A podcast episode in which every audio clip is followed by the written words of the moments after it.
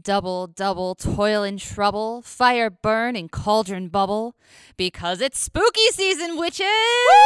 Woo! And we have some witchy romance books we would like to recommend to you.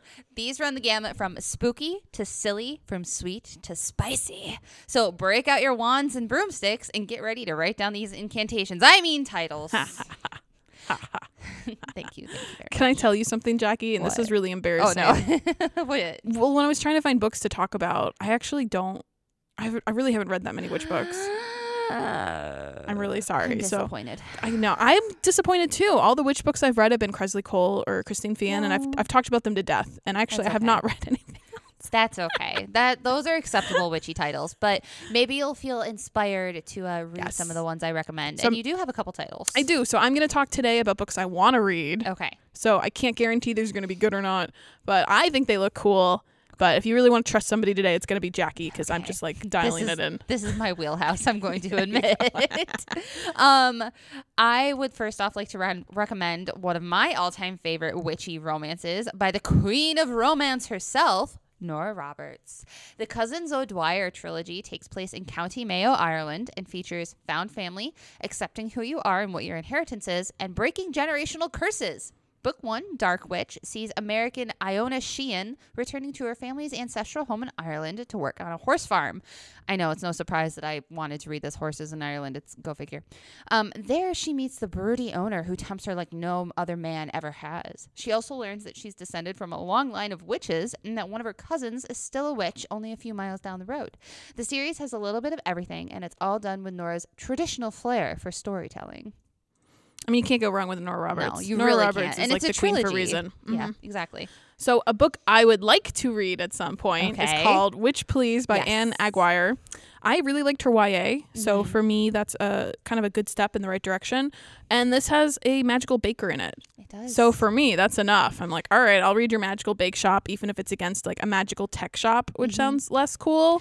it's fun. Okay. It is fun. If I will say it's fun. the hero is the baker and he's Mhm. bisexual, and the heroine like runs a tech company, Mhm. and they use magic to like fix tech. Do they m- use magic to fix their hearts? Uh, I'm not going to say anything. I will also say it's the start of a trilogy, and book three. Uh, book two is Boss Witch. I don't remember the title of book three, but that one literally just came out, and it's got Extra like, witchy. extra witchy. It's got a Mhm. lady in a wedding dress on it, so that's fun. Sounds awesome, and I look forward to reading that one one yes, day. that is a good one to start with. Um, cool. To continue on the rom com end of the spectrum, there is Take a Hint, Dani Brown by Talia Hibbert. And I will be the first to admit I'm not the biggest witchy rom com fan. I've tried, and we'll talk about it in our full length witchy episode. I just have a hard time getting into them because of the levity they tend to take on like the witchy things. But this one, this one I do actually stand, and I love it so much that I actually bought it. Wow. Yeah, I know. It's like the highest compliment. Uh, Dani Brown is a curvy bisexual witch who works a little love magic only to have it not exactly backfire per se, but it doesn't go like she thought. See, there's this security guard at the building she works at, and he likes to listen to spicy romance books while he's on shift. Um, he's a former rugby player, and he was totally built and super dreamy. And one day there's a fire drill in the building, and Dani is stuck upstairs. The security guard, Zafir, Princess carries her out of the building, like down flights of stairs and out of the building. The photo goes viral, and soon Dani and Zafir are trending as hashtag Dr. Rugby. We have fake dating, spice, inclusivity, diversity, and it's honestly one of my top 20 favorite romance books.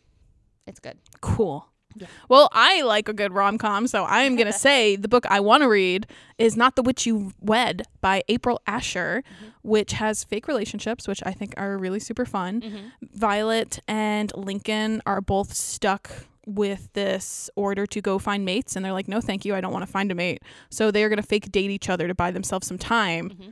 But will that develop into real feelings? That one's also got a lot of good, like, uh, I mean, obviously on it does. so, like, yeah. yeah, there's Yeah. real feelings that Yeah. happen. So, and it's a second chance since he broke her her little baby heart, which I'm very excited by. I think that sounds fun. Yeah. So, witch and a uh, alpha wolf shifter too. Yeah, there you go. There you go. We Mhm. love you know, I like my mix of stuff. We got to get some extra paranormal in for spooky season. Yep. Mhm. And lastly, I actually have a YA that I want to recommend. And not only is it YA, but it's also sapphic. The River Has Teeth by Erica Waters was one of my top favorite books of 2021. It's creepy, it's dark, it's wonderfully written, and it's got the opposite side of the tracks romance that I don't think enough people really write about anymore. Natasha's sister goes missing, and her car is found abandoned at the edge of a nature preserve called The Bend. Natasha is so desperate to find her and figure out what happened that she turns to the outcasts, the witches of the Bend, to help her figure out what went on. Della's family has been living on the Bend for as long as anyone can remember, harnessing the magic of the place and providing spells to those who show up on their doorstep in desperation. When Natasha shows up begging for help, Della has her own reasons for not wanting to do anything, but she goes along with it if only to save her own family. Because Della has a dark secret, and even her growing attraction to Natasha isn't worth revealing the evil she may have done. Dun, dun, dun. Yeah, those are. Cool. I have so many more I can recommend, but I'll, I'll just kind of like keep myself there. That's it, romance nerds. A nice, quick mini-sode of witchy books for you. Happy spooky season. Don't forget to check out the Raging Romantics book list for links to all the books we mentioned in this episode. You can also look forward to our upcoming full-length witchy episode where I will no shocker, be going down a very long rabbit hole about the perception of witches in popular culture. But to tide you over in the meantime, go listen to our interview with monster romance writer Jillian Graves. That's available for you to listen to now wherever you get your podcast. And next week, Jen will be leading a discussion, a deep dive really, into monster romance. Uh-huh, and why tails and horns and things that go bump in the night have gotten to be romance fodder. it's going to be good. I'm very excited. I think it's going to be fun.